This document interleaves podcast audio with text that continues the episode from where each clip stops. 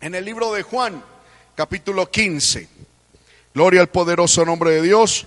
Quiero continuar con el estudio que el Señor me permitió iniciar el jueves pasado.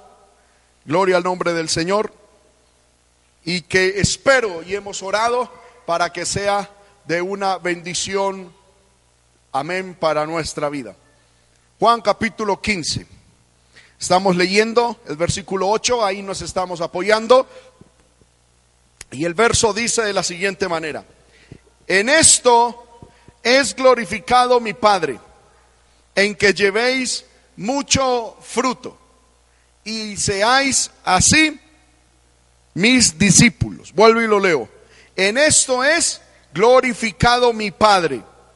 ¿En qué? En que llevemos mucho fruto y seáis así mis discípulos. Que el Señor añada bendición a su palabra. A manera de resumen vimos, hermano, el jueves pasado que, hermano, el fruto es algo importantísimo, es un factor importantísimo en la vida del cristiano.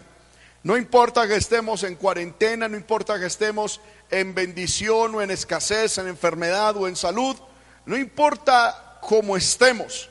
Dios espera que nosotros llevemos fruto.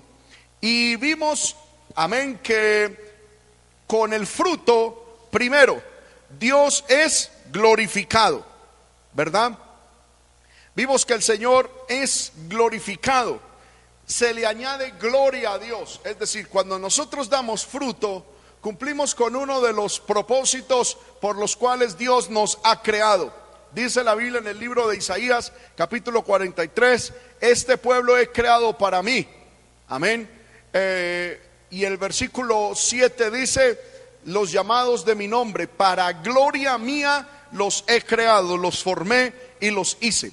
Entonces, cuando nosotros vemos esto, hermano, vemos que el fruto que Dios espera de nosotros es, aleluya, algo, aleluya, que le añade gloria a Dios o que muestra la gloria a Dios. No tanto que le añade, sino que muestra la gloria de Dios. Aleluya. Es glorificado el Padre.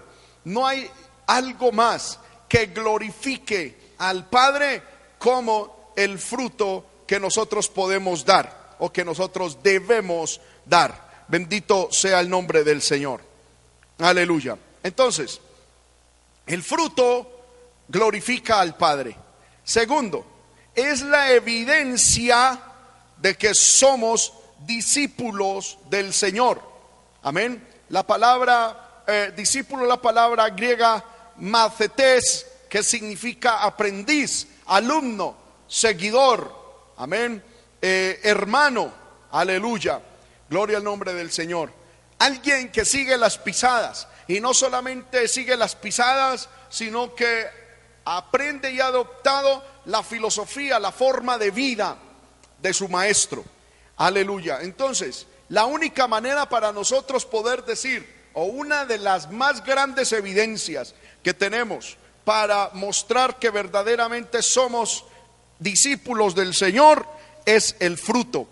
El fruto que Dios espera que demos. Amén. No es tanto otras cosas humanas o materiales, sino el fruto. Ahora, Dios espera mucho fruto. Gloria al nombre del Señor. Aleluya. Es la palabra griega polus o polos, viene de, la raíz polos que significa abundancia, plural, muchos. Amén, gloria al nombre del Señor. Es una palabra que indica cantidad. Dios desea mucha cantidad de fruto. Ahora, es importante que también, como vimos el jueves pasado, Dios no espera frutos, sino fruto. Amén. Gloria al nombre del Señor. Esta palabra fruto es un sustantivo, una palabra sustantivo singular que indica un solo fruto. Amén. Dios no espera del pueblo de él frutos, sino fruto. Amén. Y vimos que los frutos lo producen aquellos que son falsos, falsos cristianos, falsos apóstoles, falsos profetas, falsos hijos de Dios. Ellos procuran y muestran sus falsos frutos. Y con base en esos frutos, o refiriéndose a ellos, es que Jesús dice, por sus frutos los conoceréis. El falso cristiano produce frutos, muestra frutos, frutos humanos, y se pega de la Aleluya, por ejemplo, algunos dicen de la cantidad de almas que han traído a Cristo, de la cantidad de dinero que han dado, de los años que han permanecido, de los templos que han levantado, y bueno, y muestran todas esas cosas hermosas en la vida cristiana como fruto, ¿verdad? Y, eso no es fruto, eso no, eh, con eso no es glorificado Dios.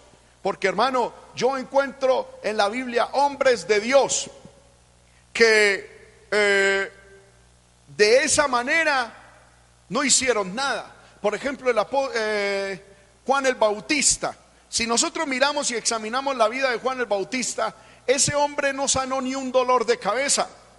Ese hombre, eh, la Biblia no menciona que se haya hecho un solo milagro por parte de Juan el Bautista. Pero sin embargo, Jesús dijo, entre los nacidos de mujer, Él es el más grande de todos. Amén. Porque no es tanto lo que hacemos públicamente, es el fruto espiritual que producimos. Gloria al poderoso nombre de Dios. Porque hermano, si fuera, si el fruto espiritual fuera lo que Dios espera de nosotros es que levantemos templos, que sanemos enfermos, que, que echemos fuera demonios, que hermano, eso solo lo lograría solo el 1% del pueblo cristiano, que básicamente somos los llamados a ser pastores o líderes de una congregación. Casi que el 90-95% de la iglesia entonces no podría dar fruto. Cuando hablamos de fruto no estamos hablando de cosas externas, de cuestiones de resultados ministeriales. No estamos hablando de, resultados intelectuales, no es la cantidad de libros, de CDs, no es la cantidad de, de cosas que nosotros hagamos para el Señor o que digamos haber hecho para el Señor. La Biblia habla del fruto, fruto. Un solo fruto es lo que espera Dios. Y ese fruto lo estudiaremos el próximo jueves. Hoy quiero que estudiemos, amén, les dije que eran varias clases o varias enseñanzas sobre este tema. Hoy vamos a estudiar esta, este discurso que el Señor Jesús dio sobre el fruto. Amén. Gloria al nombre del Señor. Vamos a Juan capítulo 15, versículo 1. Dice de la siguiente manera. Voy a leer el primero eh, este, este sermón que presentara nuestro Señor Jesucristo, como lo dije el jueves pasado. Este sermón fue el último que Jesús presentó cuando estaba aquí en la tierra. Estaba terminando la última cena. Amén. Estaba en la Pascua final. Jesús estaba ya dándole el pan a los discípulos estaba comiendo con ellos antes de ser entregado y este fue el, último mensaje que Jesús le dio a los discípulos. Y entonces Jesús llega y les dice, yo soy la vid verdadera, mi Padre es el labrador. Verso 2, todo pámpano que en mí no lleva fruto, lo quitará. Y todo aquel que lleva fruto lo limpiará para que lleve más fruto. Ya vosotros estáis limpios por la palabra que os he hablado. Permaneced en mí y yo en vosotros. Como el pámpano no puede llevar por sí fruto por sí mismo si no permanece en la vid, así tampoco vosotros si no permanecéis en mí. Yo soy la vid, vosotros los pámpanos. El que permanece en mí y yo en él, este lleva mucho fruto, porque separados de mí nada podéis hacer. El que en mí no permanece será echado fuera como pámpano y se secará. Y los recogen y los echan en el fuego y arden. Si permanecéis en mí y mis palabras permanecen en vosotros, pedid todo lo que queréis y os será hecho. En esto es glorificado mi Padre, en que llevéis mucho fruto y seáis así mis discípulos. Amén. ¿Por qué dejó la lectura hasta el verso 8? Porque del verso 9 en adelante Jesús sigue hablando en su discurso, pero el tema ya es otro. Ya habla del amor del Padre ya habla de otra cuestión. El tema del fruto, amén, está presentado entre el verso 1 y el verso 8. Vamos de nuevo, hermano, a estudiar este hermoso capítulo. Amén. Ahora, recordemos, hermano, y entendamos el contexto inmediato en el cual Jesús presenta este último discurso. Es en la última cena. Gloria al poderoso nombre de Dios. Amén. Y se lo está diciendo directamente a los apóstoles, a los discípulos de él que estaban ahí. Por lo tanto, los primeros a quienes Jesús quería aplicarle este mensaje era a los doce discípulos que estaban con él. Pero no solamente a los que estaban con él, porque si usted sigue conmigo, por lo menos ojeando todo el capítulo 15, Jesús sigue predicando. Todo el versículo 16, Jesús sigue predicando. Todo el versículo 17, Jesús sigue predicando. Y en el versículo 17, Jesús ora, o sea, ya terminando esa predicación, Jesús ora. Y el versículo 20 de Juan 17 dice, mas no ruego solamente por esto, sino también por los que han de creer en mí por la palabra de ellos. Es decir, en este mensaje que Jesús da, finalizando con la oración de, de Juan 17, Jesús no solamente se estaba dirigiendo a los apóstoles, no solamente se estaba dirigiendo a sus discípulos inmediatos, sino también a los que habían de creer en Él por la palabra que ellos iban a predicar. Es decir, Jesús tenía en mente, también nos tenía a nosotros. Esta palabra es para nosotros. Ahora, ¿por qué quiero, hermano, eh, traer a colación esto? para que entendamos algo, que es que entre, entre el público al que Jesús le dio esta enseñanza estaba los doce discípulos y entre ellos Judas. Judas, a, Jesús llegó a sus discípulos y les dijo, vosotros sois los pámpanos, ¿verdad? Y, y también ahí le estaba diciendo, ¿Cuál era la clave? Jesús está dando la clave para permanecer o para ser cortado. Y, y, dentro de pocas horas después de Jesús haber presentado ese mensaje a los discípulos, Judas iba a ser cortado, iba a ser entregado, eh, eh, o más bien iba a entregar su corazón al servicio de Satanás. Entonces, hermanos míos, yo lo que quiero recalcar aquí con esto es que uno puede estar al lado del mismísimo Señor Jesucristo. Puede escuchar la palabra directamente de la boca de, Dios. Pero aquí el punto no es mirar quién es el que predica, sino el corazón con que se recibe. Judas escuchó esto. Y Judas escuchó en, porque él estaba entre los discípulos. Ahí, gloria al nombre del Señor que estaban recibiendo el mensaje. ¿Verdad? Y, el Señor ahí les dijo, esta es la clave para que permanezcan en mí. Y esta es la clave para que sean arrancados y desechados de mí. Amén. Y Judas, mientras escuchaba ese mensaje, hermano, estaba pensando en la plata que iba a recibir. Estaba pensando en el ofrecimiento que los sacerdotes le habían hecho. Estaban pensando en cómo perpetrar esa traición, en cómo entregar, en cómo traicionar, en cómo darle la espalda al Señor. Seguramente ya Judas le tenía en esos momentos destino a ese dinero.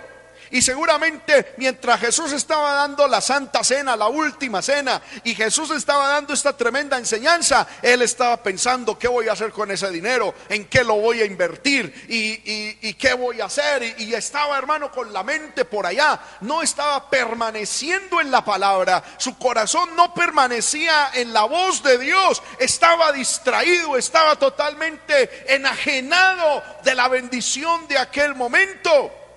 Y hermano, yo quiero enseñarles algo. Es que con, con, esto que les estoy diciendo, con este contexto, que nosotros podemos estar en la misma presencia de Dios.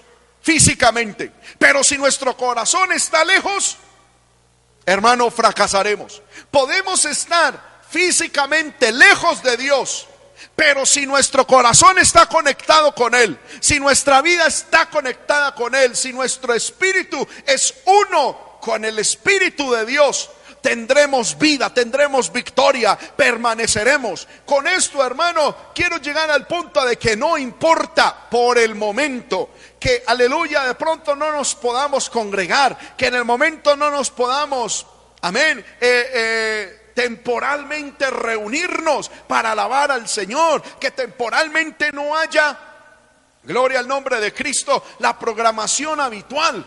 Pero es que hermano, si bien esto es importante en la vida cristiana, aleluya, nosotros tenemos que entender de que lo más importante es dar fruto espiritual.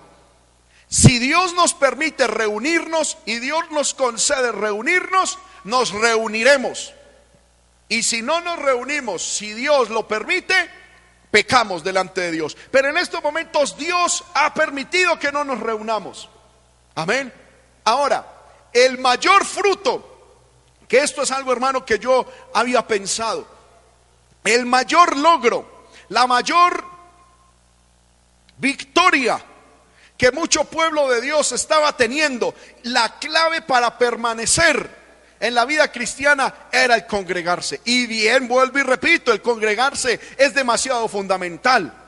Pero hermano, tenemos que entender de que lo principal en la vida cristiana es permanecer en Cristo y dar fruto, dar fruto para el Señor. Alabamos y bendecimos el nombre de Cristo.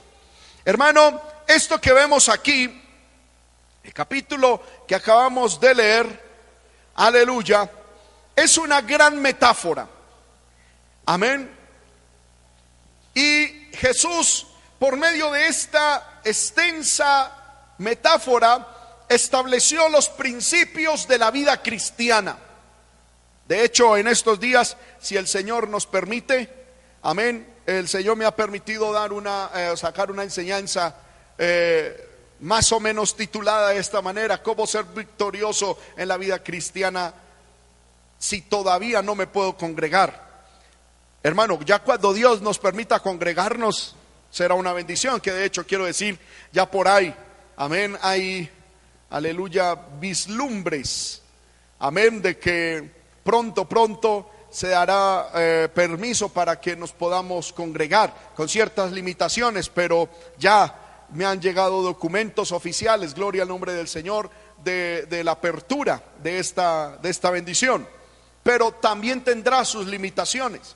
¿Qué hacer mientras no me puedo congregar con total libertad. Eso lo estudiaremos en otro momento. Pero en esta parábola, Dios, hermano, estableció los principios de vida cristiana. Jesús empleó, aleluya, imágenes, ilustraciones propias de la vida agrícola de su tiempo, es decir, de vides y cosechas de uva. Amén. Y, esto estaba muy relacionado o muy metido en la mente de los discípulos, los cuales eran judíos. ¿Por qué? Porque en la profecía o en la literatura profética de los hombres de Dios en el Antiguo Testamento, la vid se usaba con frecuencia como símbolo de Israel. Amén. Muchas veces Dios se refirió en el Antiguo Testamento a su pueblo Israel como una vid. Amén. Y ahora viene Jesús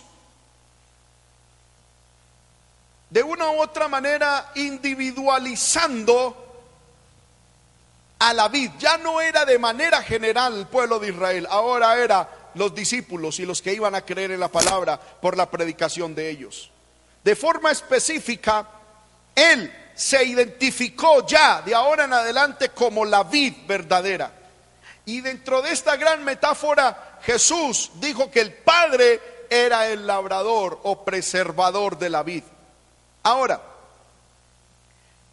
en una metáfora, lo cual es diferente a la interpretación de una parábola, pues hermano, nos podemos dar ciertas libertades a la hora de interpretar una metáfora. Y es que si Jesús es la vid y el Padre es el labrador, y los pámpanos, es decir, las ramas, somos nosotros, podemos nosotros concluir e inferir, ¿verdad? Por, por analogía, amén, y cuidando los estándares de interpretación bíblica, ¿quién sería el Espíritu Santo en esta metáfora? Si el Padre, la primera persona de la Trinidad, es el labrador o el preservador de la vid, si Jesús es la vid y nosotros somos los pámpanos, mi pregunta es, ¿quién sería el Espíritu Santo dentro de esta gran metáfora? El Espíritu Santo podemos decirle de esa manera, entenderlo como la savia que recorre la vid. Ahora, tomemos ya esta, eh, esta doctrina, pero trasladándola a otra ilustración. La Biblia dice que Jesús es la cabeza y el cuerpo es la iglesia. En esa metáfora o en esa ilustración, ¿quién sería el Espíritu Santo? Es lo que recorre el cuerpo, es lo que le da vida al cuerpo. El Espíritu Santo recorre la iglesia, el Espíritu Santo va recorriendo las congregaciones, va por las ramas, recorre el tronco, recorre las ramas. Amén. Entonces, en esta metáfora de Juan capítulo 15, el primer personaje, lo digo con respeto, eh, o la primera persona de la Trinidad, que es el Padre, es el labrador. Jesús sería la vid verdadera, es decir, el tronco. El Espíritu Santo sería la savia que recorre, alimenta y le da vida a ese cuerpo espiritual. Nosotros los cristianos seríamos las, los pámpanos, las ramas, llamados a dar fruto, porque el tronco no es el que da fruto, son los pámpanos. Gloria al nombre del Señor. Y si ampliamos un poquito más esta, esta metáfora, podemos concluir e incluir al diablo. ¿Quién sería el diablo y los demonios en medio de esta metáfora? Pues el diablo sería la plaga, la suciedad, la peste, lo que daña no al tronco, sino a las ramas y que impide su fruto. Bendito sea el nombre del Señor. Entonces, Jesús empieza diciendo, la vid verdadera soy yo, dice Jesús. Mi Padre es el labrador. Vuelvo y repito, Jesús identifica al Padre como el labrador, el obrero, el agricultor, el cuidador. Bendito sea el nombre del Señor. El labrador que arrienda un campo, aleluya, para sembrar una vid. Aleluya. También se puede traducir esa palabra en griego, que es la palabra georgos, georgos más bien, georgos como jardinero. Gloria al nombre del Señor. Entonces el Padre es el jardinero, Jesús es la vida, el tronco. Ahora dice, nosotros somos los pámpanos. Y dice versículo 2, todo pámpano que en mí no lleva fruto lo quitará. Lo primero que tenemos que analizar aquí es que la función del labrador no tiene que ver tanto con el diablo ni siquiera con el tronco, sino con las ramas. La función de este labrador, que es el Padre, es cuidar, como vamos a ver ahorita, limpiar o quitar. Amén. Esa es la función del, del, Padre en esta metáfora. La función del Padre es quitar al pámpano que no lleva fruto y limpiar al pámpano que sí lleva fruto con una intención y con un propósito, es para que lleve más fruto, versículo 2. Entonces, la función del Padre está es clara. La función del Padre no es tanto con el diablo. No. La vid ya está, los pámpanos ya estamos. Ahora, la función del labrador no es tanto ahuyentar al diablo, sino estar evaluando a los pámpanos. Es decir, Usted y yo, hermano, como pámpanos, tenemos a diario un ojo evaluador. Tenemos una, una persona que es el Padre que a diario nos está evaluando. y que está tomando decisiones con respecto a nosotros de, de, de dejarnos y que permanezcamos y de limpiarnos o de quitarnos. Bendito sea el nombre del Señor. Qué tremendo esto. Hermanos, hace mucho tiempo recuerdo, escuché un pastor que eh, le dijo, hablando con alguien, esa persona le dijo al pastor, hermano, es que yo veré yo cuando voy a la iglesia. Y entonces el pastor llegó y le dijo, hermano, es que eso no depende de ustedes cuando el Padre le dé oportunidad. Y eso es absolutamente cierto. Amén. o sea, Dios nos dio una oportunidad, que estamos jugando con esa oportunidad, hay que esperar que el Padre dé otra oportunidad. Porque cuando el Padre determina arrancar, amén. Ahora, el pámpano dice que en mí, me llama la atención, vamos hermano a hacerle una exégesis respetando a los que son exégetas profundos de la palabra del Señor. Yo quiero, amén, presentarles un pensamiento de la palabra. Dice, todo pámpano, está incluyendo a todos los cristianos, llámense pastores o no, no importa el cargo o la función que tenga la iglesia, no importa la antigüedad, no importa lo que ha vivido, es todo pámpano no importa, lo digo con absoluto respeto, no importa que pueda ser el más temprano de los, de, los más nuevos pámpanos o el más antiguo, no importa si es el más sencillo o hasta el mismísimo presidente mundial, todo pámpano, todos. Dice que en mí no lleva fruto. Es importante ese en mí. Amén. Esto, hermano, tenemos que entenderlo. Es que separados de Dios nada podemos hacer. Pero hay gente que externamente y aparentemente están en Cristo. Aquí lo que Jesús está diciendo es, todo pámpano que se piense que está en mí, pero que no lleva fruto, será quitado. Aunque aparentemente se piensa está en Dios o está en Cristo. Porque hay pámpanos que aparentan estar en Cristo y hay otros que de verdad están en Cristo. Amén. Aleluya.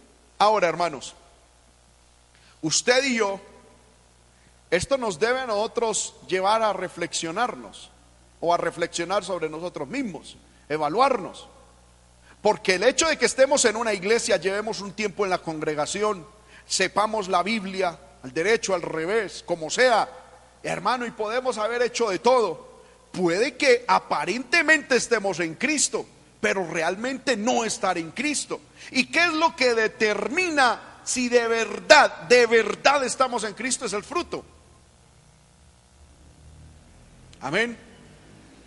Todo pámpano que crea que está en Cristo, pero no lleva fruto, es porque no está. Y si no está en Cristo, ¿qué va a hacer el Padre con ese pámpano? Dice la Biblia, lo quitará. Amén. Poder en el nombre del Señor. Ese término, hermano, es muy fuerte. Es la palabra airo en, en en griego, que significa cargar, tomar, llevar, destruir, ejecutar un juicio, retirar. Amén. ese término quitará en griego también incluye causar, mire esto hermano, causar que deje de experimentar poder en el Señor. Y eso a mí me llama muchísimo la atención. Todo cristiano que piense que está en Cristo, y usted puede creer que está en Cristo, pero si no lleva fruto, lo quitará. Escuche bien, no significa que lo arrancará, sino lo quitará. Y ese quitará significa que de una u otra manera va a causar que deje de experimentar. Y esto es algo tremendo, hermanos.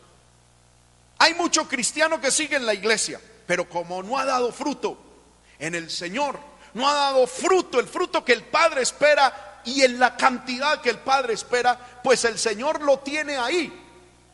Es un pámpano seco que no sirve para otra cosa, pero ahí está. Ahí está. Va a llegar el momento en que por sí solo se puede caer. O va a llegar el momento en que el Padre lo va a quitar, lo va a arrancar.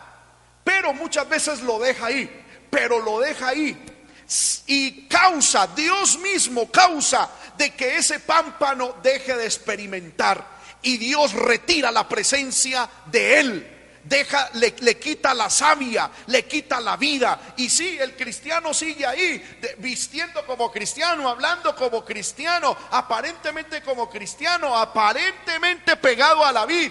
Pero no hay fruto y mucho menos hay vida mucho menos hay lozanía espiritual, mucho menos hay experiencias espirituales.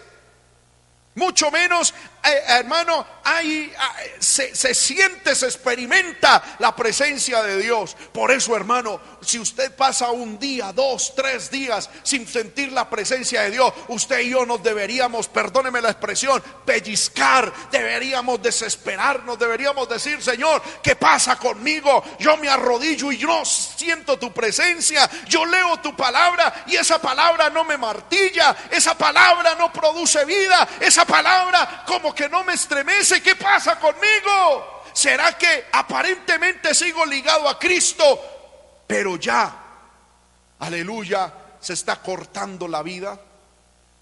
Porque hermano, esto no se trata de estar en una iglesia, de tener un carnet de ser cristiano. Esto se trata de ser un pámpano pegado a la vid y de sentir la fluidez del Espíritu Santo, de sentir que cuando uno se arrodilla a orar, hermano, uno puede llorar, uno puede hablar en lengua, uno tiene libertad, que uno lee la palabra, hermano, y uno siente como la palabra, aleluya, le llega al alma, como, aleluya, la presencia de Dios lo guía, le habla, lo direcciona. Eso es lo que hace que unos hermanos sepa que de verdad tiene comunión con Dios. Porque esa cuestión, hermano, de decir, sí, hermano, yo soy cristiano, soy de Dios. Pero, ah, hermano, yo recuerdo hace 20 años por allá en un culto, por ahí me salió una lagrimita y, y de 20 años para acá, ¿qué? Significará que estás muerto hace 20 años con apariencia de que vives como le pasó a la iglesia en el Apocalipsis donde el Señor le escribió y le dijo, tienes apariencia de vivo pero estás muerto. Amén. Aleluya. Gloria al poderoso nombre de Dios. la función del Padre es quitar y empieza quitando, no, hay veces ni siquiera arrancando, pero empieza a cortarle. Y me llamó mucho la atención, hermano, esa, esa definición de la palabra en griego cuando dice el Padre lo quitará, lo quitará. Es la palabra, vuelvo y repito la palabra airo o airo con tilde en la i, airo, que significa causar que deje de experimentar. Gloria al nombre del Señor. ¿Cuánto pueblo de Dios, hermanos, ya no experimenta a Dios, ya no siente a Dios? Ya no le oye la voz, ya no oye la voz de Dios. No, están ahí. Como cuando Dios quitó, le quitó la presencia y su Espíritu Santo a Saúl. Si usted mira, hermano, Dios no desgajó a Saúl del pueblo. Entre otras cuestiones, así sea seco, de alguna manera puede servirle a los propósitos de Dios endemoniado, porque es que un Saúl endemoniado forma a un David ungido. Entonces, si Dios ve que utilizando a un Saúl endemoniado puede ungir a un David, lo deja, pero Saúl ya no tenía presencia. Saúl ya el Espíritu de Dios se le había apartado y seguía siendo rey y seguía peleando las batallas de Jehová y seguía en muchos momentos, hermano, eh, no sé, ofreciendo sacrificios de todo, pero ya el Espíritu se le había ido ya no estaba recibiendo la vida de Dios. Entonces esto no se trata de tener un pastorado, un liderazgo, de llevar tiempo, aleluya, en la obra. Esto es de, de, de, de preguntarme, yo tengo vida, tengo la vida de Dios, he experimentado a Dios, he sentido a Dios. Aleluya. Siento el fluir de la savia, es decir, del Espíritu de Dios en mi alma, en mi cuerpo. Siento el toque de Dios en mi alma, en mi ser. Me estremece la palabra. Siento vida. Aleluya. Ahora, el pámpano que dice estar en Cristo, pero no lleva fruto, el Padre es el que hace eso. Dios mismo. Porque para qué estarle mandando savia a un pámpano que se ha, ¿cómo se diría? Eh, eh, que ha decidido no dar fruto, que no quiere dar fruto. Amén. ¿Para qué gastar recursos espirituales? ¿Para qué Dios va a gastar recursos espirituales en alguien que no quiere dar fruto? Sí, ese cristiano puede cantar, puede predicar, puede dirigir, puede ganar almas, puede hacer lo que sea, pero ya está, aleluya, eh, eh, proscrito, ya no siente, ya no experimenta la bendición del Señor.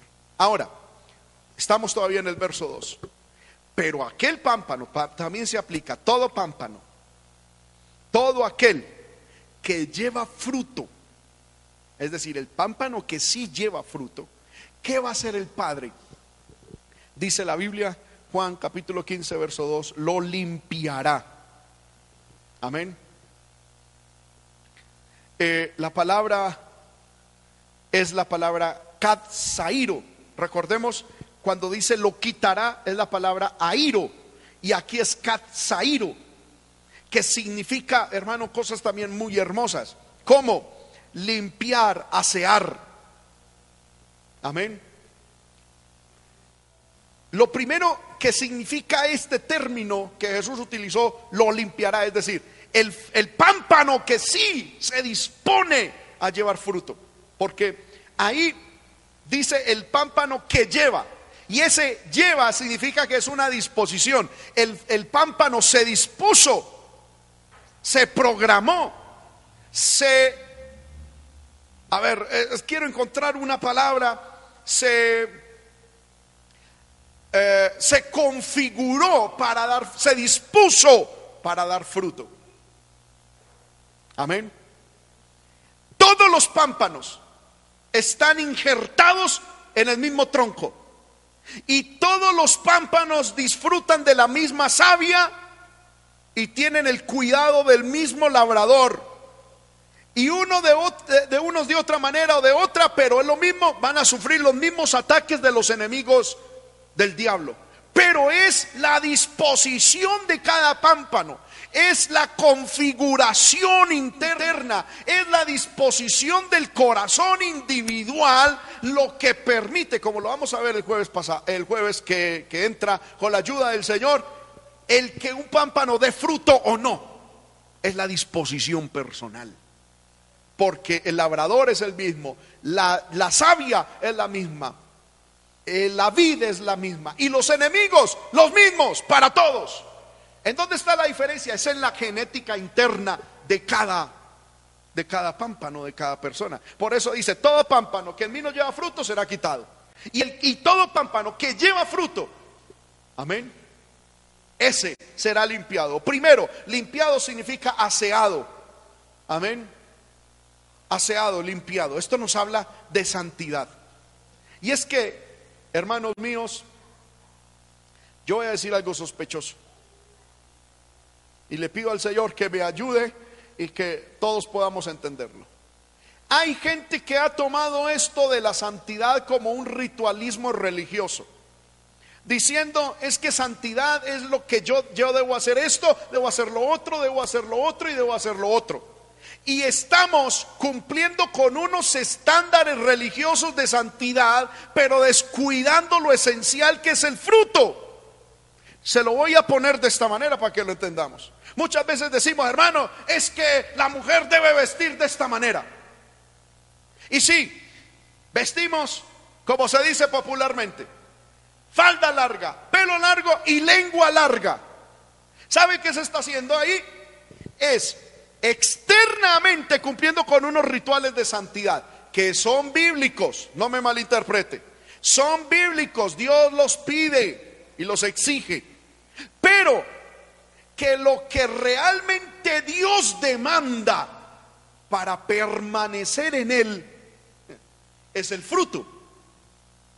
Ahora, una persona puede aparentemente cuidar su santidad sin tener fruto, pero toda persona que da fruto tiene que vivir en santidad automáticamente. Entonces, mi pregunta es la siguiente. Esto me lleva a que nos preguntemos lo siguiente. ¿Tu santidad es un estilo de vida resultado de tu esfuerzo o tu santidad, la vida de santidad que vives, es el resultado automático. Es un resultado automático en tu vida. Es decir, hay cristianos que dicen, ay, yo no puedo hacer esto, no puedo hacer lo otro, no puedo hacer lo otro, es que no puedo hacer lo otro y para, es que debo vivir en santidad, no debo fumar, no debo tomar, no debo vestirme, no debo mirar y para ellos la santidad es un resultado de su propio esfuerzo. Estás viviendo la santidad como un ritualismo, pero la santidad no se debe vivir así. La santidad debe ser algo automático en la vida del cristiano, porque Cristo a mí no me dice que yo me debo esforzar a vivir en santidad, sino que la santidad, la limpieza la ejecuta el Padre en mí cuando yo doy fruto. Poder en el Señor. Amén. Entonces, lo que yo debo esforzarme y concentrarme es en dar fruto, el fruto que Dios quiere. Preguntará a alguien, hermano, ¿y cuál es el fruto? Esperen la próximo, próximo jueves. El, ese fruto va a producir que el Padre me limpie. Y que el Padre me limpie significa santidad. Porque el limpiar viene de esa palabra, aleluya. Amén, como les dije ahorita. Aleluya. Katzairo, que significa limpiar, asear. Pero, escuche esto. Katzairo también significa podar. Amén. Es decir, cuando nosotros llevamos fruto, Dios no solamente nos limpia, sino que nos poda. Y Él se va a tomar la libertad de quitar cosas, de quitar, de quitar, de quitar, de quitar y de quitar. ¿Y cuál es el propósito de esa limpieza y de esa poda? Que demos más fruto. Amén. Por eso hay cristianos que dicen, hermano, desde que yo empecé el Evangelio, hermano, Dios me quitó hasta el perro. Hermano, perdí esto, perdí lo otro, perdí lo otro. Amén empezaste a dar fruto. Yo veo hermanos cristianos que empiezan la vida cristiana con ese ánimo, con ese gozo y, leen la palabra, oran, están pendientes y todos los días eh, escuchan la palabra y no dejan caer, no quieren dejar caer palabra de Dios en el piso, quieren asegurarse de vivir la palabra, se aseguran de que eh, viven para Dios con gozo, con alegría y empiezan a dar fruto. Y, empieza, y el diablo empieza a atacarlos por una parte, por otra. Pero por otra Dios empieza a podarlos. ¿Y cuál es el propósito? que lleves más fruto. Es decir, mire hermano, si usted empezó a dar fruto y Dios te llega a quitar algo, ¿con qué propósito Dios te lo quita? Con, con el propósito de que en medio de esa circunstancia produzcas fruto. Voy a poner un ejemplo. Estás buscando a Dios y estás dando fruto en el Señor de un momento a otro, a ver, no sé, una situación, mm, llega una situación económica a nuestra vida. Y Dios nos quita algo, o permite que algo suceda, o permite que algo ocurra. ¿Sabe Dios para qué permite eso? Para que en esa circunstancia usted dé más fruto, de paciencia, tenga gozo, tenga alegría. Porque, hermanos míos, el fruto no se da el verdadero fruto no se da en la abundancia, sino en la poda. Aleluya. Amén. Ahora, el Señor le dice a los discípulos, ya vosotros estáis limpios por la palabra que os he hablado. El Señor nos limpia con circunstancias y con la palabra.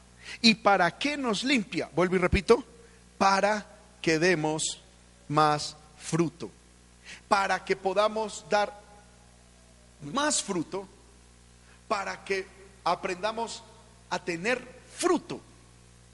Aleluya. Cuando Dios nos poda, cuando Dios quita, cuando Dios quita a nuestra vida cosas, cuando Dios no permite ciertas cosas, cuando Dios, amén, cierra aparentemente una puerta, es Dios podándonos. Es Dios diciendo, no quiero que te desubiques, estás dando fruto, enfócate en esto. ¿Para qué? Para que demos más fruto. Y dando más fruto, el Padre es glorificado y así seremos verdaderamente discípulos del Señor. ¿Cuántos alabamos el nombre del Señor? Aleluya. Amén. Vamos en el verso 4. Eh, Juan 15, 4. Permaneced en mí y yo en vosotros. Amén. Permaneced en mí y yo en vosotros. Lo primero que Jesús le dice a los discípulos y por lo tanto nos dice a nosotros es que permanezcamos. La palabra permanecer es una palabra que significa quedarse o persistir. Amén. Quedarse en un lugar, estado, relación o expectación dado. Amén. La palabra permanecer, vuelvo y repito, es la palabra menos que significa quedarse, permanecer, continuar, esperar, mantenerse en el lugar o la posición aguantando algo en el futuro. Gloria al nombre del Señor.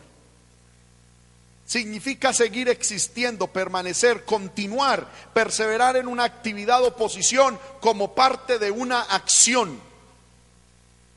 Amén. Gloria al nombre de Cristo. Y aquí, hermano, el hecho de, de, permanecer constituye, primero, una evidencia de que somos salvos y que la salvación ha tenido lugar en nosotros.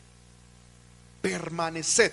Otra cosa que me llama mucho la atención es la conjugación del verbo. El verbo es un verbo imperativo. Imperativo.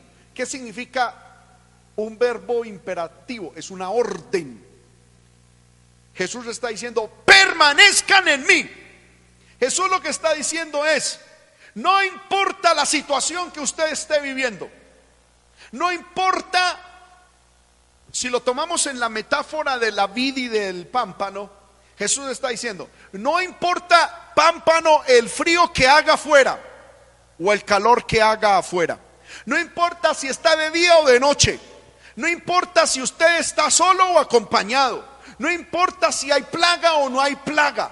No importa si está en el desierto o en el campo. No importa lo exterior. No importa lo externo, las circunstancias externas. No importa quédese en Cristo, permanezca en Cristo, continúe en Cristo, espere, manténgase en el lugar y en la posición, aguante, esperando algo, que Dios hará algo. Continúe, persevere en lo que Dios lo puso a hacer. Amén. En la posición que Dios la puso, aleluya, a hacer permanezca haciendo lo que se supone debe de hacer. El cristiano debe orar, debe ayunar, debe buscar a Dios, debe leer la palabra. No importa si hay escasez o no importa si hay abundancia. No importa que estemos en cuarentena, el Señor dice, permanezcan en mí. Amén. Gloria al nombre del Señor. Permaneced en mí. Cuando usted y yo permanecemos en, en Dios, él permanecerá en vosotros. Hermanos míos, los viernes estamos estudiando, eh, aleluya, el nuevo nacimiento y sus evidencias en la teología juanina, es decir, en los escritos inspirados por el Espíritu Santo utilizando al apóstol Juan. Hermanos míos, Y vamos a mirar, cuando lleguemos a ese punto, que la doctrina de la permanencia en Cristo es fundamental en la teología de Juan. Gloria al nombre del Señor. El apóstol Juan se mantiene hablando, amén, aleluya, de eso. Muchas veces el apóstol Juan lo habla. Gloria al nombre de Cristo. Muchas veces él lo repite y lo repite y lo repite y lo repite porque Juan sabe lo importante que es permanecer en Cristo, que es permanecer en el Señor. Hermanos míos, es necesario que usted y yo permanezcamos en Cristo. Amén. Solo en el Evangelio según San Juan se habla 16 veces, o más bien, hay 16 versículos donde se habla 20 veces sobre permanecer. En primera de Juan, hermano, encontramos también otra cantidad de veces en las que el apóstol Juan, si miramos de, primera de Juan a tercera de Juan, las veces que Dios, que Juan utiliza esta palabra permanecer, son 23 veces. Es decir, en su evangelio 20 veces y en sus cartas a la iglesia 23 veces. Por todas son 43 veces donde el apóstol le dice a la iglesia, permanezcan, permaneced, permaneced, permaneced. Es necesario, hermano, que nosotros esperemos en el Señor, aguantemos en el Señor. Y si nosotros hacemos eso, Cristo permanecerá en nosotros. Es decir, si nos mantenemos unidos a Cristo. Amén. Eso es lo que hace hermano, realmente a un cristiano tener vida. Y eso es lo que a nosotros se nos demanda.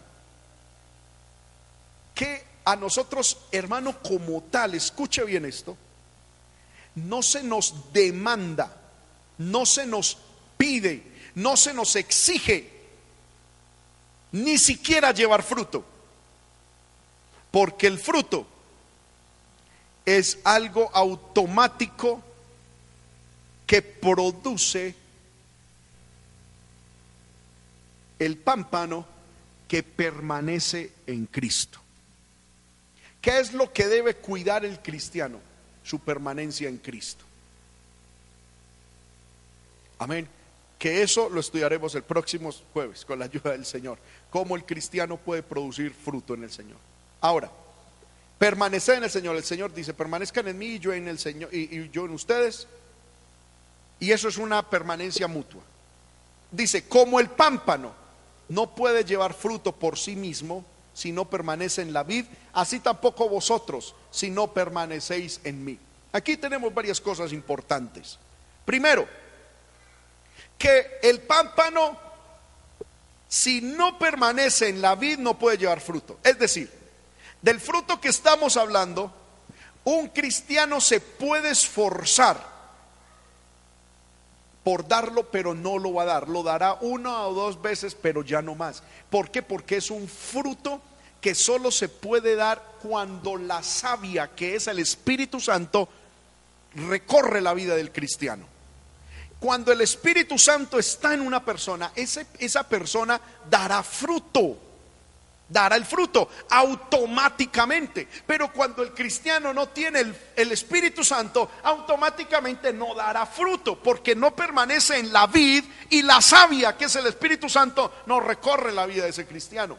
Hermano, es automático. Eso es tan elemental como decir uno más uno es dos. Es decir, cristiano que permanece en la vid tiene sabia del Espíritu y automáticamente produce fruto. Pero cuando yo veo un cristiano que no tiene fruto, por mucho que se esfuerce en mostrarme que es cristiano, no, no, no, tiene conexión con el Espíritu, se desligó de Cristo. Amén. Aleluya. El pámpano no puede llevar fruto. El fruto no es una decisión humana. El, fruto espiritual no es el resultado de, de un esfuerzo humano. El fruto del Espíritu es, aleluya, el resultado automático de permanecer en la vida. Amén. Si no permanece en la vida, así, así tampoco vosotros dice, como el pámpano no puede llevar fruto por sí mismo si no permanece en la vid, así tampoco vosotros si no permanecéis en mí, dice Jesús. Si no permanecemos en Cristo, estamos ahí, externamente unidos a la vid, pero internamente desligados. La savia no puede entrar, la savia no puede recorrer ese pámpano y no hay fruto. No puede dar fruto. El cristiano puede aparentar dar fruto, pero lo dará una, dos veces con esfuerzo humano, pero de ahí no pasa. Luego se cansa, luego dice, pero es que yo por qué tengo que ser así, y es que y, mi dignidad, y entonces yo qué, y, ahí se muestra que externamente, es decir, en la cáscara, sigue pegado de la vid, pero internamente ya hay desunión, se desligó, no permanece en Cristo, porque cuando el pámpano permanece y está ligado al, a la vid, no importa lo que suceda. Hermano, vea, se lo voy a decir de esta manera. Sé que estoy hablando muy, muy eh, al estilo Jesús, muy metafóricamente. Pero se lo voy a decir de esta manera. Un cristiano que permanezca en Cristo, no importa el esposo que le haya tocado, no importa la esposa que le haya tocado, no importa los hijos que le hayan tocado, no importa el jefe que le haya tocado, no importa el año en que le haya tocado vivir, no importa las circunstancias y el lugar, la ciudad o el momento en que le haya tocado vivir, como está ligado a Cristo, como permanece en Cristo, la savia, la vida del Espíritu fluye constantemente hacia ese cristiano y siempre dará fruto. Porque hay gente que dice, hermano, es que yo como voy a dar fruto con este jefe que me tocó, con este marido que me tocó, con esta esposa que me tocó. Ay, es que si yo hubiera tenido otros hijos.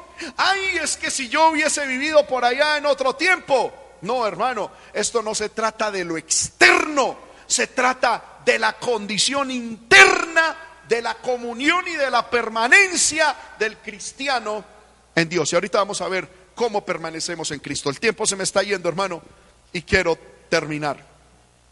Versículo 5. Jesús dijo, yo soy la vid, vosotros los pámpanos. Vuelve y lo repite. Amén. El que eh, permanece en mí y yo en él, este lleva mucho fruto. Lo que acabo de decir. No es ni siquiera fruto, lleva mucho fruto. Y sigue diciendo Jesús, porque separados de mí, nada podéis hacer. Entendamos eso, hermano. Cuando Jesús dijo, separados de mí, nada podéis hacer está refiriendo al dar mucho fruto. Amén. Gloria al nombre del Señor. Porque separados de Cristo, podemos hacer muchas cosas en la vida. Tenemos que ser absolutamente, hermano, honestos con eso.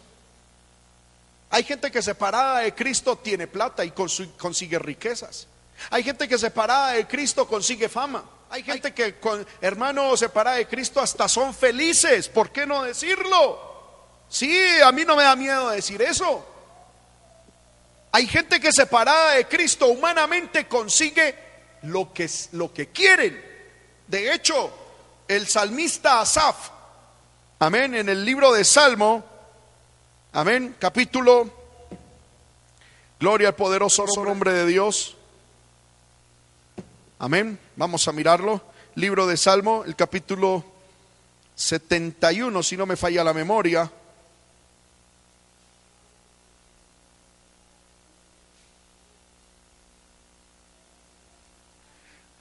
Poderoso es el nombre del Señor.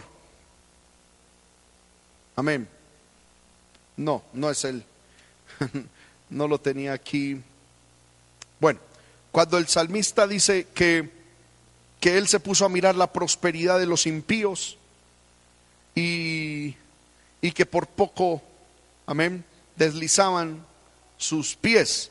Gloria al nombre del Señor. Se me fue en estos momentos Ah, amén, es 73, no es 71, es 73. Salmo 73. Mire, aquí el salmista se puso a mirar a los impíos, hermano.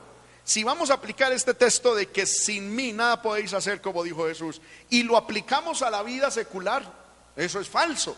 ¿Por qué? Porque mire, el salmista se puso a mirar, Salmo 73, 2 dice, en cuanto a mí casi se deslizaron mis pies, por poco resbalaron mis pasos. ¿Y por qué razón casi resbala el salmista Asaf? Porque tuve envidia de los arrogantes viendo la prosperidad de los impíos. ¿Puede un impío tener prosperidad? Claro que sí. ¿Puede una persona sin Dios tener prosperidad? Sí. Versículo 4 ellos no tienen congoja de su muerte. ¿Puede una persona lejos de Dios, separados de Dios, vivir una vida sin congojas por la muerte? Sí. ¿Puede una persona vivir lejos de Dios sin, hermano, sin pensar en la muerte y sin tener temor y tener toda su vida, todo su vigor entero? Sí. ¿Puede una persona separada de Dios, versículo 5, aleluya, Vivir sin pasar trabajos como los otros mortales. Sí, puede una persona separada de Dios vivir sin ser azotado como los demás hombres. Sí, pueden vivir con la soberbia coronándolos. Pueden, aleluya, cubrir sus vestidos de violencia. Pueden sus ojos saltarles de, de gordura, logrando con creces los antojos y los deseos de su corazón. Ellos se mofan y hablan con maldad y hacer violencia, hablan con altanería, ponen su hoja contra el cielo y su lengua pasea la tierra. Amén. ¿Y puede una persona hacer eso sin Dios? Claro que sí. Hay gente que, le dice a los otros, mire, para usted construir un hogar feliz, usted tiene que, tiene, que, tiene que estar con Cristo, porque sin Cristo nada podéis hacer. Eso es mentiras. Hay gente que sin Dios tiene hogares felices. O sea, viven y conviven. Amén. Cuando Jesús dice, separados de mí, nada podéis hacer, se está refiriendo a llevar mucho fruto. Ahora, una cosa es vivir feliz aquí en la tierra y otra cosa es dar fruto. Hermanos míos, y es que Dios nos creó, nos salvó, nos perdonó nuestros pecados, no para que fuéramos felices, sino para que demos fruto. Y cuando demos mucho fruto, glorificaremos al Padre. Mostraremos que somos verdaderos discípulos del Señor. Y estando en ese estado, nuestra alma encontrará paz. Pero la felicidad y la paz es una consecuencia por allá terciaria. Amén. De dar fruto. Puede una persona ser feliz, prosperar y morir como, como todo un, uh, feliz, contento, sin Cristo, sí lo puede hacer. Pero llevar fruto para Dios y permanecer en Cristo y que cuando venga el juicio de Dios se vaya al cielo y, disfrute de la de bendición espiritual, es imposible si no permanecemos en Cristo. Aleluya. Saludamos a los hermanos que ya nos están viendo a través de las redes y que están mostrando su comentario. Todavía no pongamos comentarios, aleluya. Porque distraemos ahí a los hermanos que están, amén, viendo. El que en mí no permanece, dice Jesús, será echado fuera.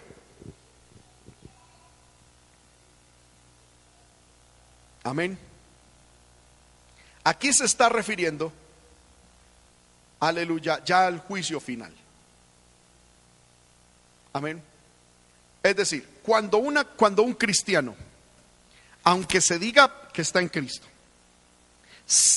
amén, porque vuelvo y repito, hermano, yo no sé si usted lo ha visto, yo, yo de agricultura poco poco, casi nada, no sé nada, pero algo sé. Y yo he visto ramas que están pegadas del tronco principal, pero están pegadas es por la cáscara, por la parte exterior. Y por dentro ya no hay conexión con, con, el tronco principal.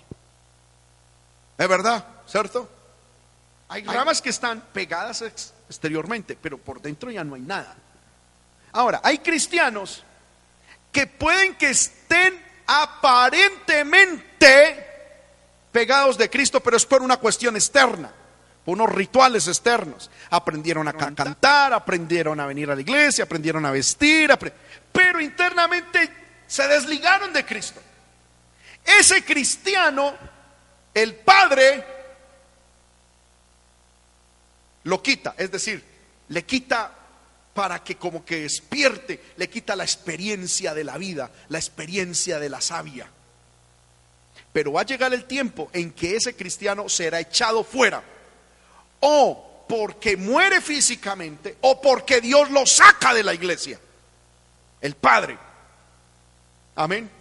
Cuando un cristiano de esos muere, aunque sea cristiano, que estaba unido a la vida, era exteriormente, mas no internamente y no tenía savia, como está seco, dice, se secará. Y lo recogerán y los echan en el fuego y arden. ¿Eso habla de qué? Amén. A ver, hermano, ustedes que son exégetas, que son, amén, gente profunda en las escrituras, allá en su casa, cuando Dios dice que los echan en el fuego y arden, ¿de qué está hablando?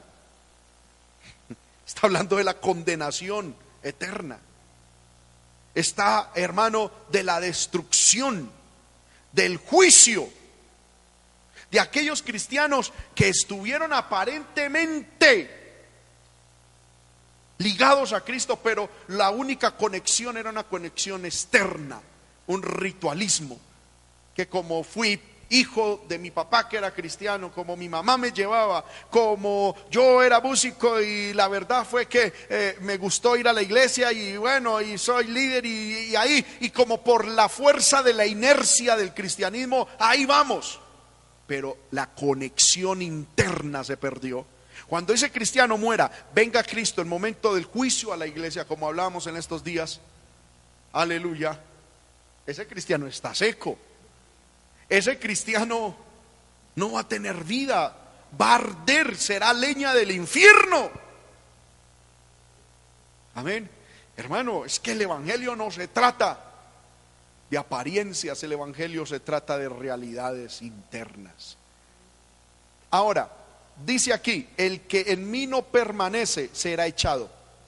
No dice que específicamente el Padre lo echará, porque todos sabemos que una rama seca que, pende del, del tronco solo por la cubierta externa, el tiempo, un viento fuerte, cualquier circunstancia lo hará quebrar y se caerá. No necesita ni siquiera que el labrador lo quite. Las circunstancias mismas, hay veces, hermano, quiebran a esa rama. ¿No ha visto usted gente, hermano, que ante una prueba, ante una circunstancia, escuche bien, o de abundancia o de escasez, salen quebrados de la iglesia. Amén. Porque yo he visto gente que se aparta de Dios o por abundancia o por escasez. ¿Por qué? Porque internamente no tenían vida, internamente no estaban conectados con la vid, estaban conectados era por un cascarón por una línea delgada externa, por un ritualismo, por la fuerza de la religión, mas no había relación interna. Claro, les llegó un trabajito, les llegó la oportunidad de tener un, mejor sueldito y qué cuento, ¡pum! que quedaron quebrados. Otros por la escasez, un viento de doctrina, amén, un aguas, bueno, cualquier cosa hermano quebró ese pámpano. Ni siquiera Dios mismo tiene que arrancarlo. Ahí no dice que, que, el Padre, que es el labrador, lo arranca. Dice, será echado fuera. Es decir, se quebrará como pámpano, será desechado. Llegará el momento. Y ahí es mi preocupación de mucho pueblo de Dios, hermano. Escuche bien esto que voy a decir y ya voy a ir terminando. Esta circunstancia de cuarentena ha llevado a la iglesia, a nosotros cristianos, a que a mostrar cuál es el fundamento de nuestro evangelio. Si dependíamos de la cáscara externa o había relación íntima con Dios interna. Por eso es que en los hogares se ha mostrado tanta cosa. Por eso en las relaciones interpersonales se ha mostrado tanta cosa. Es decir, el verdadero fruto ha florecido. ¿Sabe Dios, entre otras cosas, para qué permitió esto? Para que el pueblo de Dios miremos si estamos pegados de Cristo en apariencia o hay una verdadera comunión con el Señor, si hay una verdadera dependencia de Dios. Aleluya, si aleluya, si estamos de verdad en el Señor. Amén. ¿Qué fruto está dando usted ahora? ¿Qué se está manifestando en usted? Poder en el nombre de Cristo. Y mi temor, mi temor en el Señor es que mucho cristiano que llevaba la vida cristiana, valga la redundancia, apoyada y fundamentada simplemente en el ritualismo externo, hermano, en medio de esta circunstancia haya sido quebrado, haya sido desgajado. Porque mientras el pámpano por lo menos permanezca ahí en la vida, todavía hay como oportunidad de que pueda unírsele la vida. Pero apenas es desgajado, hermano, ¿qué se puede hacer ahí? Si ya se secó, si ya ya no hay fluidez, ya, ya, ya, ya no hay conductos internos por donde la vida fluya. Poder en el Señor.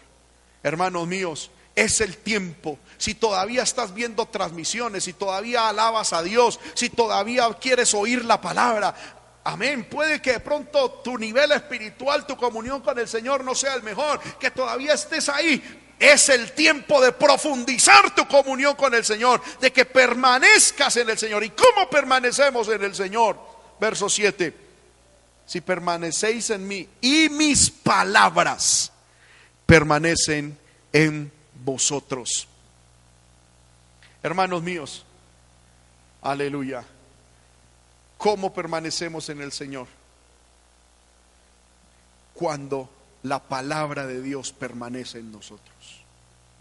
Qué triste es escuchar, hermanos cristianos, que ya están diciendo, hermano, ¿cómo es que dice la Biblia? Amén, ya se me olvidó la palabra, se me olvidó hasta los libros de la Biblia. No, eso Amén. Mientras la palabra de Dios permanezca en nosotros. Mientras la palabra de Dios, hermano, arda en nuestro corazón. Mientras la palabra de Dios todavía la atesoremos y la amemos. Y para nosotros lo más valioso sea oír la palabra de Dios. Permaneceremos en el Señor. El Señor permanecerá en nosotros. Y ahí es donde viene una promesa maravillosa. Pedid todo lo que queréis Dios será hecho. Este texto no significa, como dicen los ahí los, los pastores de la prosperidad, que yo creo que en esta cuarentena deben estar contra la espada y la pared los que predican prosperidad. Porque nada se les ha cumplido. Este texto, pedid todo lo que queréis y os será hecho, no se refiere a que pida un carro nuevo, una casa nueva, no se está, sino pida dar fruto, porque está en, en, el, en el en el, en el contexto de fruto. Pida lo necesario para dar fruto. Pida, pida, pida. Si usted permanece en el Señor y la palabra permanece en usted, el enfoque suyo es dar fruto. Y entonces pida todo lo que usted quiera y necesite. Amén. Gloria al nombre del Señor.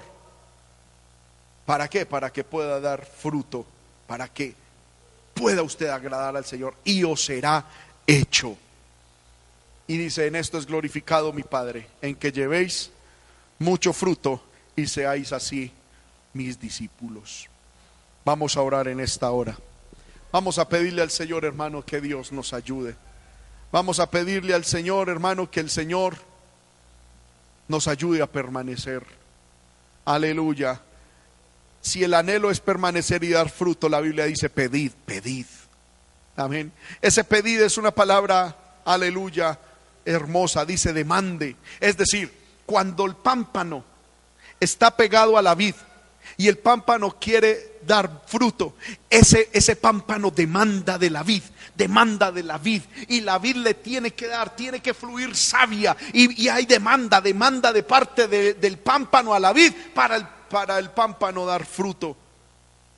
Si su deseo es dar fruto. Yo no le estoy diciendo aquí, presente, pídale al Señor una casa nueva, un carro nuevo. No, hermano, eso. Y más en estos tiempos, el Señor, hermano, en verdad lo tendremos si Dios lo quiere. Ya Cristo está a la puerta. Y si no lo da es para que lo disfrutemos ahí, hermano, unos añitos, o qué añitos, unos días. Amén. Y eso el Señor no lo hará en verdad si Él quiere. Y si no, ¿qué importa? Aquí demandemos es sabia. Demandemos a Dios, aleluya, al Espíritu Santo. Pidamos el Espíritu Santo. Pidamos que la vida de Dios recorra nuestra vida. Pidamos que la vida de Dios recorra nuestro cuerpo. Pidamos que la vida de Dios, hermano, llegue a lo más hondo de nuestra alma. ¿Para qué? Para que demos el fruto que Dios quiere que demos. Aleluya. Levante su mano ahí donde usted está. Cierre sus ojos y dígale, Padre, yo pido Espíritu Santo sobre mi vida Necesito y quiero dar fruto. Quiero dar ese fruto en abundancia. Quiero y necesito dar ese fruto. Yo no quiero ser desgajado. Yo no quiero ser echado fuera. Yo no quiero ser quitado. Yo quiero permanecer porque tú no me has llamado, Señor, a ser leña del infierno. Tú no me has llamado, Señor amado, a condenación. Tú me has llamado, aleluya, para vida eterna. Oh, mi alma te alaba. Mi alma te alaba. Vamos, hermanos, levante su voz ahí donde usted está. Levante su voz, levante su voz. Oh, iba y shueba lama y rebequendo alajalaya.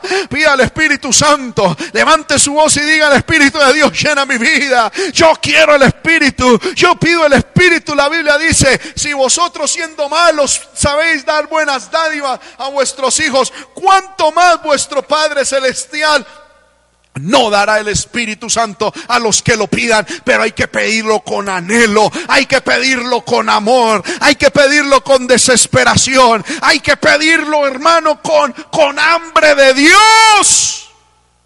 Aleluya, aleluya. Hay que pedirlo con propósito santo. Quiero el Espíritu Santo, no para mostrar que soy más espiritual, no para que Dios me dé más unción, no para ser conocido, no para, aleluya, que la gente me reconozca. No, quiero el Espíritu Santo para dar fruto. Quiero el Espíritu Santo para dar fruto. Quiero el Espíritu Santo no para tener fama, no para tener riqueza, no para tener bendiciones, no para ser feliz, no, no para tener una experiencia de danzar ahí, dar una vueltecita, aleluya, o hablar en lengua, no, quiero el Espíritu Santo para dar fruto, para dar fruto, para que el Padre sea glorificado. Oh, aleluya, levante su voz, hermano. Levante su voz, hermana, aleluya. Pídale a Dios, aleluya. Todo lo que quisieres os será dado. En, esta temática de dar fruto, todo lo que quisieres os será dado. ¿Qué quieres? ¿Quieres el Espíritu Santo? Hoy el Espíritu Santo te será dado. No importa que estés en tu casa, no importa que no estemos aquí en la congregación. Aleluya. Si quieres el Espíritu Santo, el Espíritu Santo te será dado. Solamente clama, solamente pídelo, solamente demándalo de parte de Dios. Oh, aleluya, aleluya. Oh, aleluya, aleluya. Poder de Dios, poder de Dios, poder de Dios. Levante su voz, hermano. Estamos en una oración final. No es hora de usted estar mirando una pantalla. No es hora de estar mirando, a ver, ahorita, si no ha comido, ahorita comerá. No es hora de estar mirando el celular. No, cierre sus ojos. Esta es una palabra contundente. No seamos como Judas, que Judas estaba recibiendo este mensaje, pero estaba pensando en lo que iba a hacer horas después o en el día siguiente. Y el diablo se le metió. Aleluya. El Espíritu se le apartó, se secó y apareció en el infierno, tristemente condenado por la eternidad. Hermano, no, no, no, no, no, reaccionemos. Aleluya. El Señor ha hablado.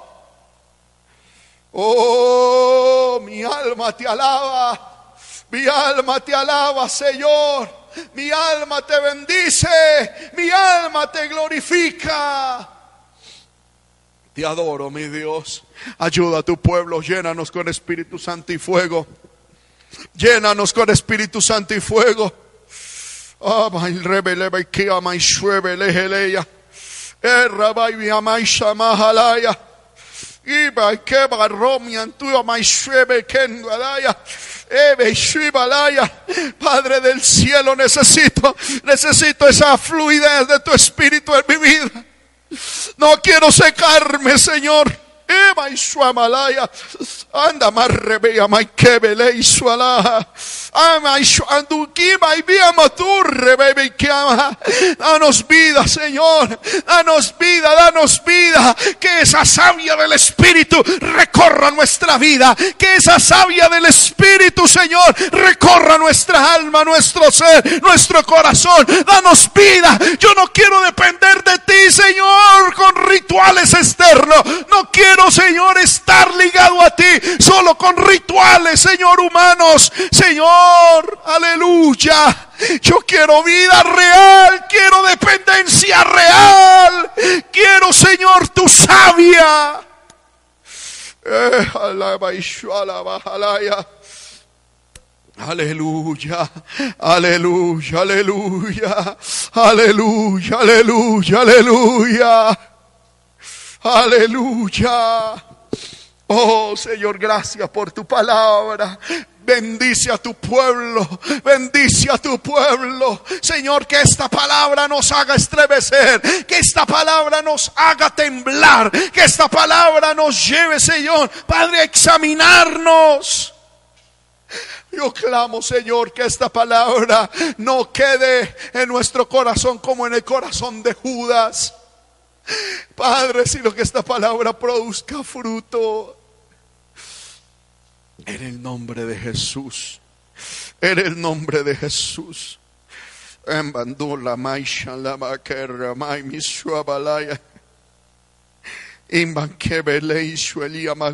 Alaya.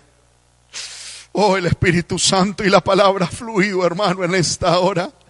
Oh, si usted allá siente el Espíritu de Dios y aún siente llorar, dele libertad al Señor. Yo siento que el Espíritu de Dios fluye. Yo siento que el Espíritu de Dios quiere fluir. Yo siento que el Espíritu de Dios se ha tomado estos medios y por medio de esta palabra sencilla quiere tocar tu corazón, llamarte a la consagración, llamarnos a la consagración, llamarnos a la vida de consagración, a la vida de comunión. Aleluya. Oh, aleluya. Aleluya, aleluya. Aleluya, aleluya. Aleluya, aleluya. Que la raba y suele Espíritu de Dios, hermano, está aquí. El Espíritu Santo fluye. El Espíritu Santo, la palabra ha fluido en esta hora. Aleluya. Yo le pido perdón a Dios por, aleluya, si hubo alguna cuestión humana. Pero siento que la palabra de Dios ha fluido. La palabra de Dios ha fluido en esta hora. La palabra ha fluido en esta hora. Oh, mi alma te alaba, Señor. Te adoro, mi rey. Te adoro, mi Dios. Levante sus manos y adore al Señor. Levante sus manos y adórele. Exáltele, bendígale. Aleluya, aleluya. Aleluya, aleluya. Aleluya, aleluya. Aleluya, santo, santo. Te adoro, mi Dios. Te bendigo, mi Dios. Te doy la gloria, mi Dios.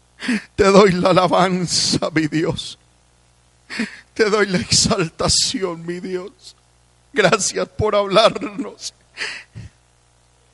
Gracias por hablarnos. Gracias por hablarnos, Señor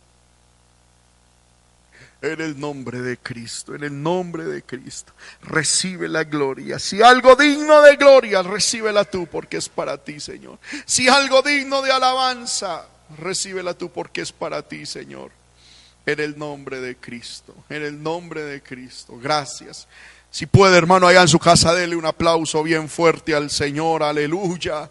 Gloria al nombre del Señor y eh, con sus palmas aplauda al Señor y con sus labios exáltele, glorifíquele. Mi alma alaba al Señor. Santo, santo es el Señor. Amén.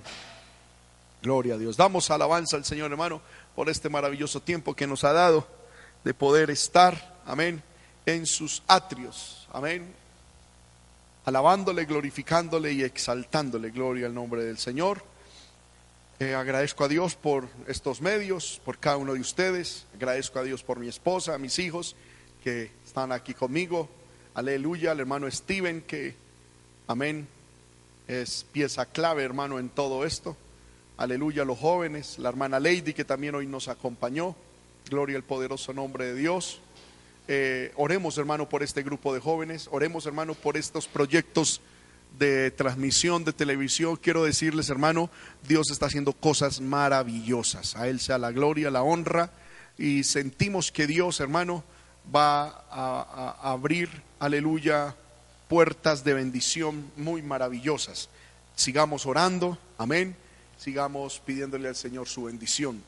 Hermanos, eh, ya dentro de poco estaremos, eh, aleluya, transmitiéndole, aunque ya lo hicimos, pero de una manera más segura, más estable, la, eh, la aplicación. Usted puede descargar, eh, dentro de poquito, va a poder descargar de la Play Store una aplicación llamada VTN para que vea en directo por ahí las transmisiones, para que vea por ahí la página web para que pueda tener recursos espirituales, para que escuche la radio, hermano, la emisora que las 24 horas del día en este momento ya está funcionando, estamos programándola, por eso ayúdenme a orar mucho por el equipo de multimedia, por unos proyectos que tenemos. Vamos a tener, hermano, también vamos a empezar otro proyecto para esa misma aplicación, gloria al nombre de Cristo, y así el Señor, hermano, nos ayudará a seguir adelante. Ayúdenos a orar, hermano. Amén.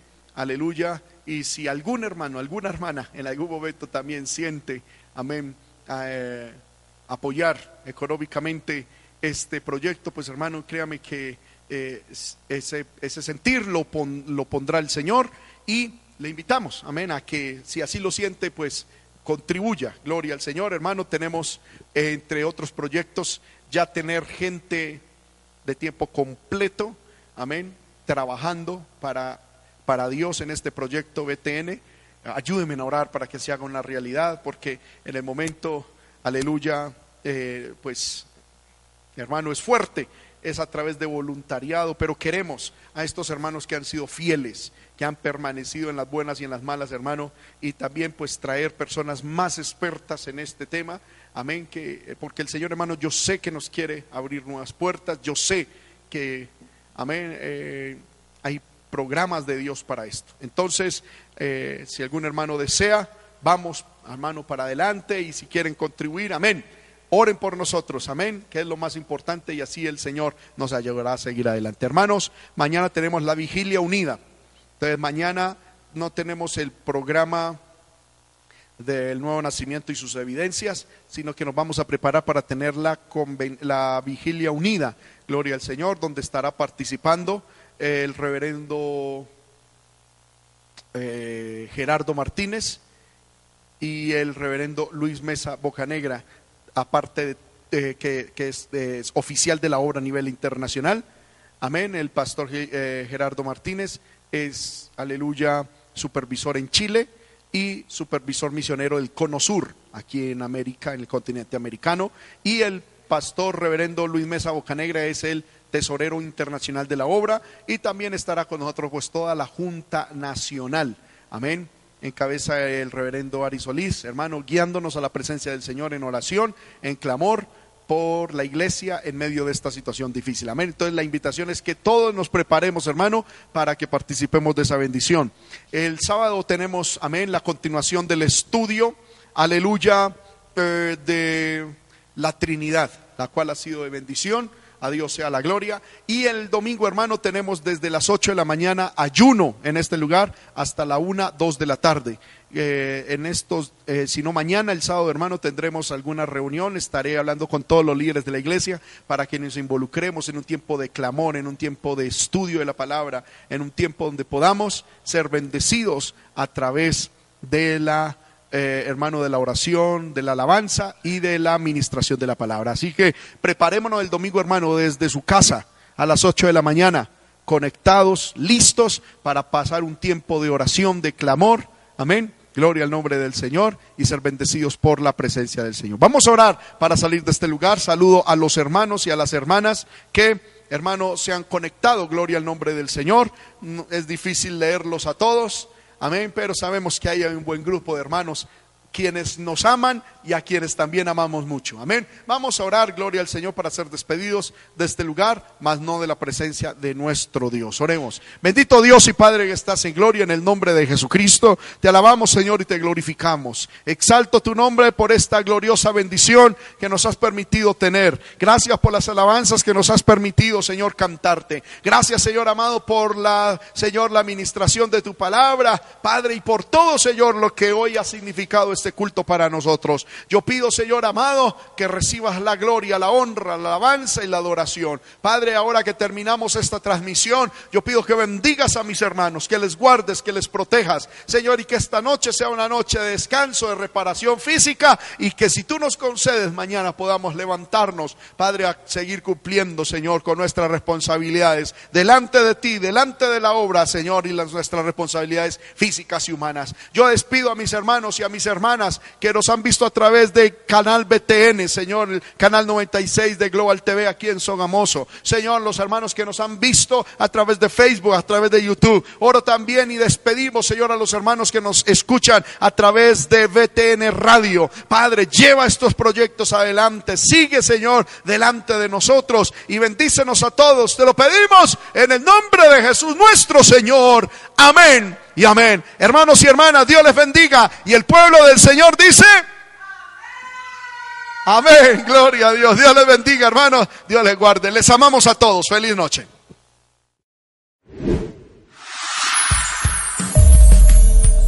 Y después de haber ayunado 40 días y 40 noches, tuvo hambre.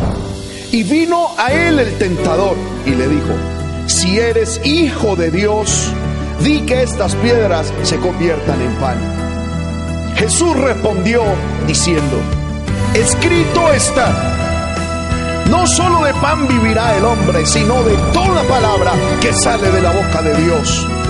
Escrito está también, no tentarás al Señor tu Dios. Escrito está, al Señor tu Dios adorarás y a Él solo servirás.